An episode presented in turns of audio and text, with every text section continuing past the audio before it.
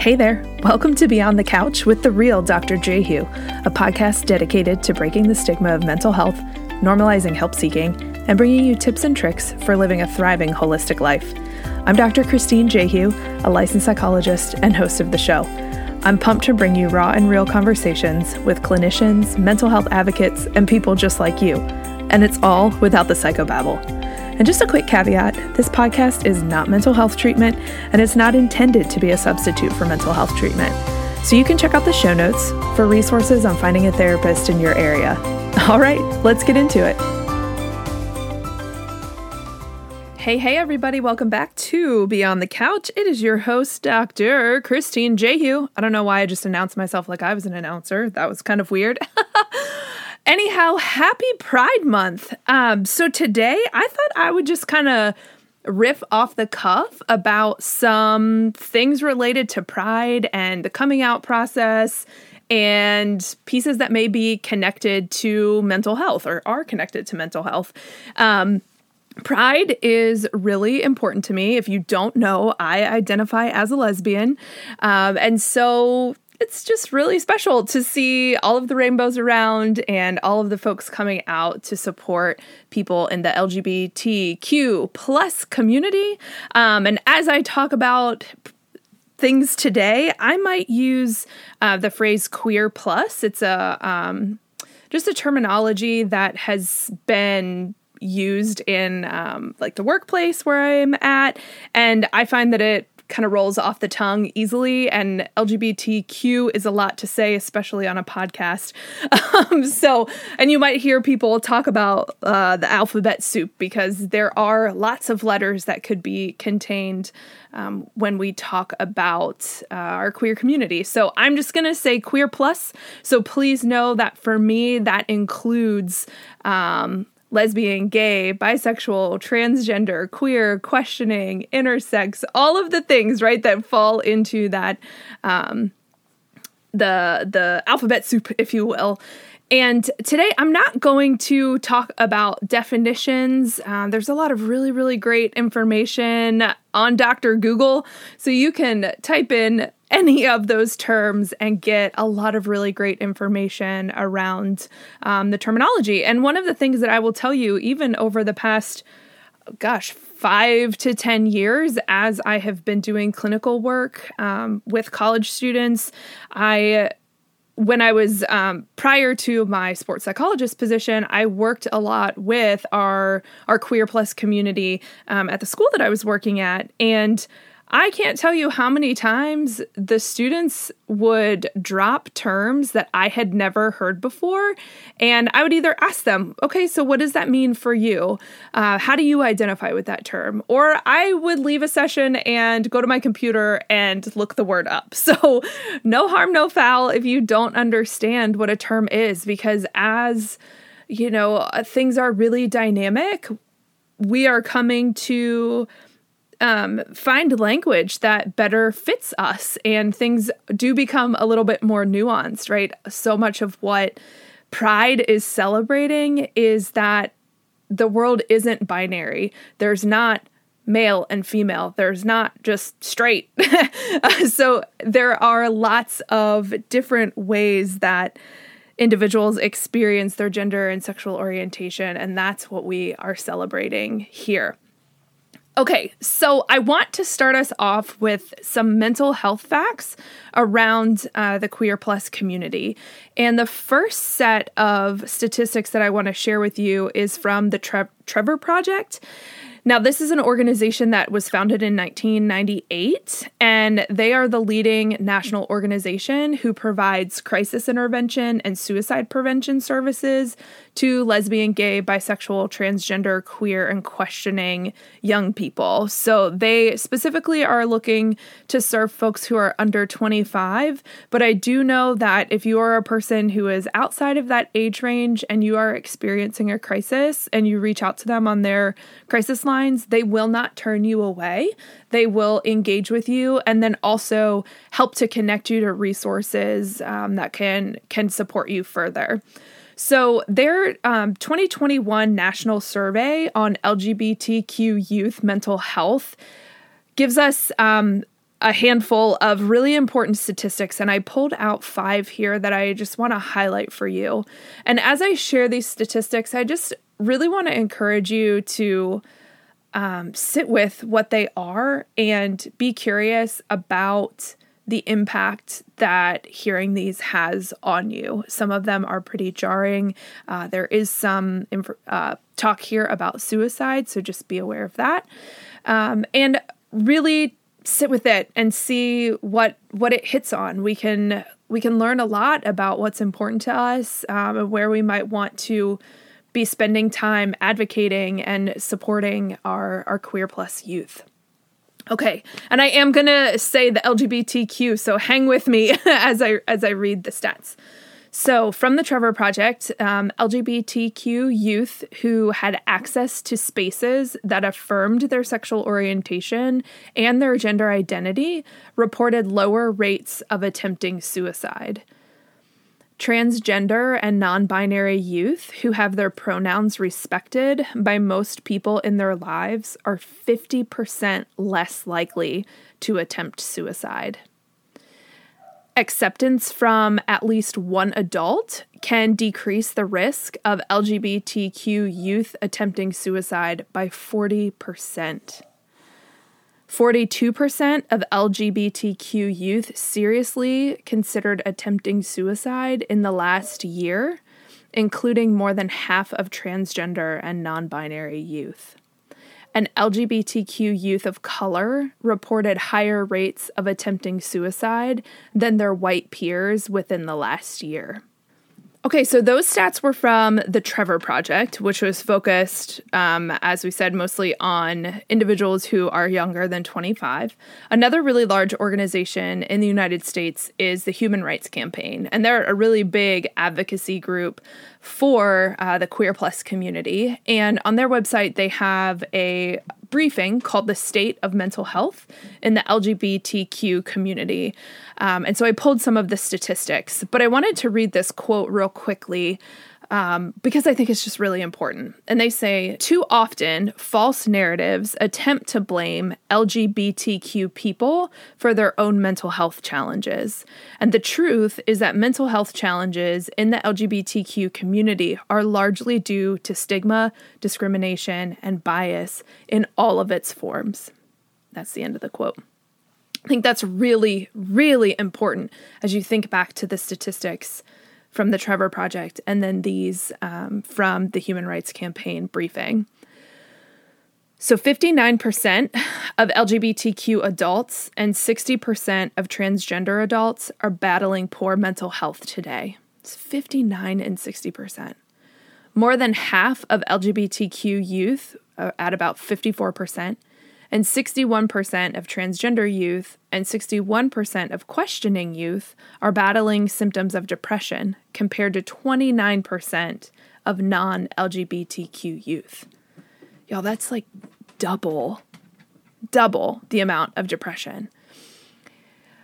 Um, societal factors are contributing to mental health challenges in our LGBTQ people. So, the the Human Rights Campaign Foundation observed in um, their study that 18% of LGBTQ adults currently have no health insurance, and nearly one quarter have needed to see a doctor but couldn't due to cost. Nearly one in 10, so about 9% of LGBTQ people, and one in five, around 21% of transgender people say that they received harsh or abusive language from a doctor or other healthcare provider when receiving their care. A healthcare provider.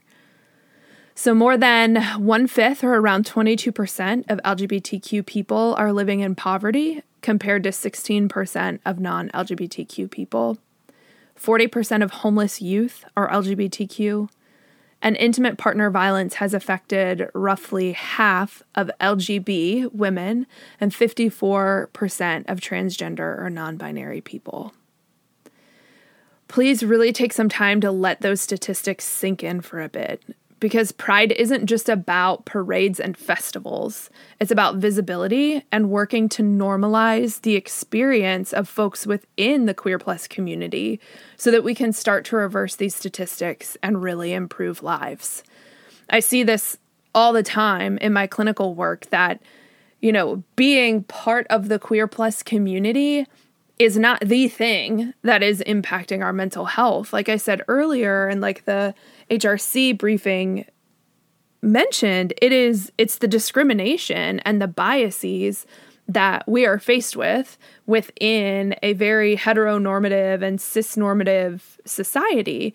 And anything that challenges those really clean boxes that were socially constructed is challenging and and it takes it takes a lot of time and energy to navigate that. Um, so we'll get into that in a minute as I as I share some thoughts about the coming out process. But I just have a, a handful of things that I wanted to chat about today, and then offer you some reflections here at the end. Um, you know, I was I was on a, a call with some friends the other day, and as we were introducing ourselves, um, that sounds funny. It was it was a meetup in this community that I'm part of, but I they are my friends.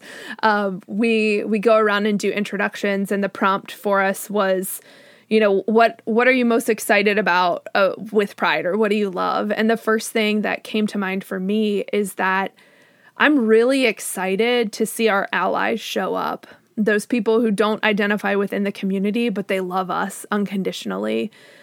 And it just means so much to folks in the queer plus community to see your allyship.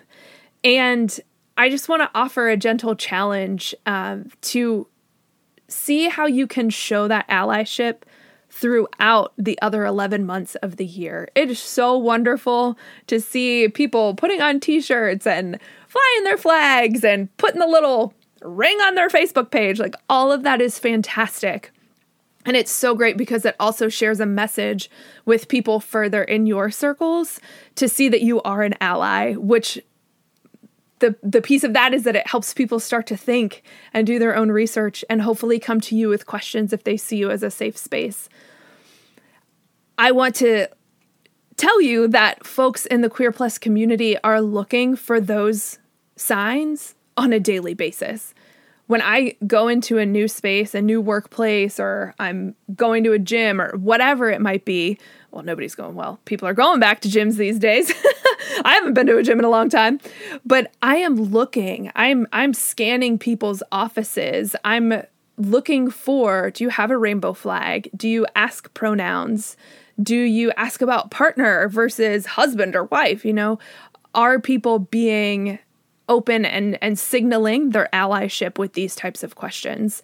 So I really want to encourage you to think about you know if if you're going if you're going level 10 on your allyship with pride this year, what would it, what would it look like for you to share even a level 5 in the other 11 months of the year? That would mean so much to us. So let's talk about coming out. I'm not going to share my whole coming out story with you because well, I don't want to be here all day. Um, but I, I just want to share that when people come out to you, the very best thing that you could say to them is thank you. Thank you for sharing and thank them for trusting you with this part of their with their story. It truly is a gift that they are offering you to let you into that part of their life. You know, I mentioned before we we live in a very heteronormative and and cisnormative world and it's a process to come out and it's a process to know and understand if and how we fall outside of this constructed norm. And so no, people have not been lying to you because we've been trying to freaking figure it out. And so if somebody is coming out to you, again, it is such a gift and thank them. And if you don't know what to say after the thank you, share with them that you're open to hearing more and that you might stumble on some words, but you're there to support them and that you'll do the work that you need to do to understand, um, you know, what it is that they came out to you about, whether it's their sexual orientation, their gender identity. Okay, um, one other thing before I offer reflections, um, I want to talk about coming out age versus biological age. Across my life, in cl- not just clinical work, I, I, share this often in um, in my personal life when folks have a friend or family member who's come out and they're not quite understanding some of the behavior that they're seeing. And I read some research um, in graduate school that really just gave a, a, beautiful framework for this. And I have tried to find the research again to be able to give you a citation or like even tell you where it came from, but uh, to no avail. but just know that this is uh, clinical or this is uh, peer reviewed research that I got this from. So basically, the the study, the literature shared that, you know, we have a biological age. So let's take somebody who is um, 20 years old. Okay, so they're 20 years old. They're probably a junior in college. So you would assume that they are relatively mature, have things going for them, even though their frontal lobe isn't fully formed for a couple more years. Um, uh, but they 20, 20 years old, you can pull up 20 years old and have an understanding of where this person is and, and what you would expect in terms of interacting with them. So that's your biological age. But then we also have our coming out age. So let's take this person who's 20 years old and imagine that at age 20, they have come out to you as a member of the queer community. Um, and for simplicity's sake, we'll just say it's sexual orientation. Okay, so they come out to you with their sexual orientation saying, Hey, I'm not straight. And so they start to engage in the world with this new identity, right? And they're trying to figure it out. So one of the things that that we can do is layer that coming out age on top of biological age. And our coming out growth and development can roughly mimic stages of development. So if you think this 20 year old human biologically is an infant in terms of their sexual orientation. And so if you think about how do infants come to know the world? They look around, often with really big eyes, trying to soak everything in. They cry when they're hungry. They cry when things don't make sense, right? They put things in their mouth. they're feeling around. They're a little bit clunky. And then we're we learn to walk, and then we learn to start to speak. And then we're going to learn to play with our toys. How do we get along with other people? Right into the toddler years. So if you think about watching a child grow up, we can look again, layering that coming out age on top of our biological age, and hopefully have some compassion for what this 20 year old is experiencing now as an infant in this new part of their identity. So, oftentimes, people will, you know, have frustrations because maybe somebody's doing really well in their academics, or maybe this 20 year old has a job and they're crushing it, but then their extracurricular, I'm doing this in quotations, but you can't see me because it's a podcast, but their extracurricular activities are looking a little bit like a, a kid. Because, yeah, if those extracurricular activities are a, are part of their exploration and their their well not their exploration but they're coming to know themselves as this queer human it's going to be clunky. They're going to have to put shit in their mouth. They're going to have to figure it out, right? They're going to have to learn how to play with others and find the language and grow up in that part of their development.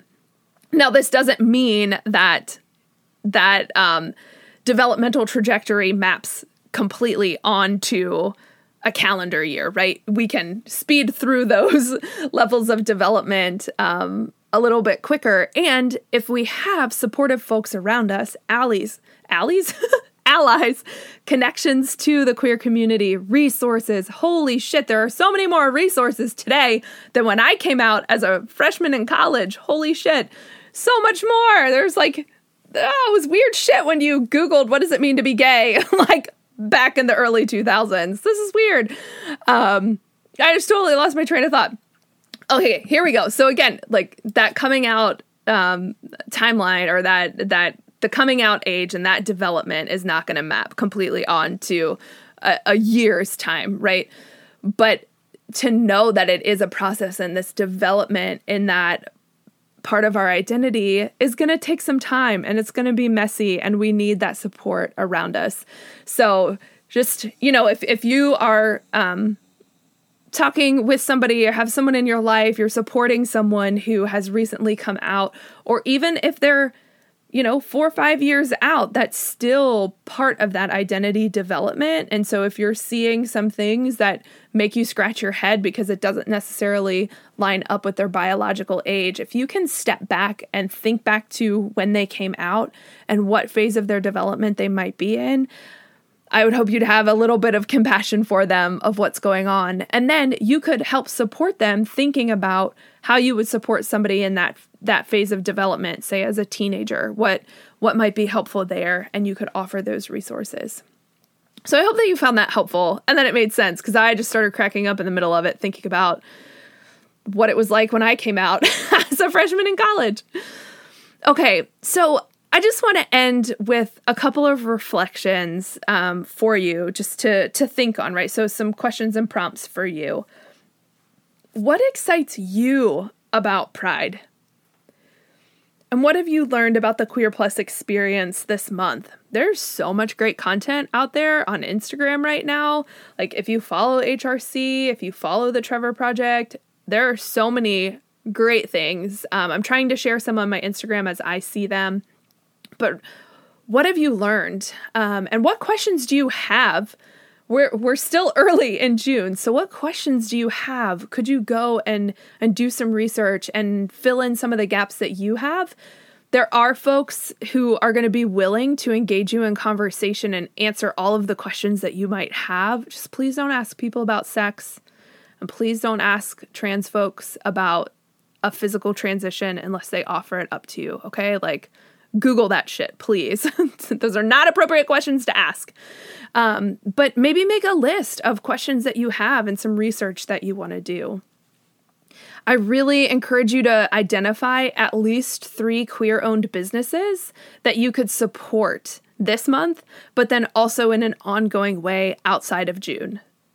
Now, please don't hear me say that you have to buy something every month from these businesses, but think about the impact it could have. You know, th- thinking back to those statistics, folks in the queer plus community earn less. We uh, there the rates of homelessness right? Like we are disadvantaged in a lot of ways. And so supporting a queer owned business oh my gosh that's huge. So think about if you found a queer owned business that like sells candles and birthday cards and for that becomes what you send people for birthday gifts and at the holidays. So you have multiple times throughout the year that you can support queer-owned businesses um, with the dollars, right? You don't you don't need to go to Amazon every time or Target, even though I love them both. But so much great stuff happens when we support queer-owned businesses and when we shop small business. Okay, um, and then the last thing is, as I really want to encourage you to think about how you can work to disrupt the heteronormative and cisnormative norms that we live within, right? So think about the ways that our society has placed humans, uh, sexuality, gender in a box, and think about how you could disrupt that a little bit. So, one really basic way is putting your pronouns next to your name in your email signature. You can put it in your Instagram profile. And when you meet new people, share your pronouns. So for me, it would be like, hey, I'm Christine. I use she, her pronouns. And just make it part of the conversation. It doesn't matter if somebody has started it before you, it doesn't matter if people look at you funny, right? Disruption. People will look at you funny, some will. But it can also, again, remember that signaling and being an ally throughout the year, not just in June that sends a huge, huge message. So think about some of that. And if any of these reflections or thoughts, um, if you have questions for me, please feel free to reach out to me, right? Ask me the hard questions, ask me the weird questions. There's no judgment here. I'm opening that space up to you. remember what I just said like, don't do it unless somebody opens it up for you. So I'm happy to have these conversations with you and wrestle through things. I would love to hear from you. I think that's it, right? So happy Pride Month. Please share this episode on your Instagram stories. I would love to hear what you took away from it. Please share it with a friend if there are things in here that you feel someone would benefit from or would resonate with them. Please hit that little arrow button thing, that messenger thing, and, and send it along to somebody. I hope you all have a wonderful, fabulous Pride, and we'll talk to you next time.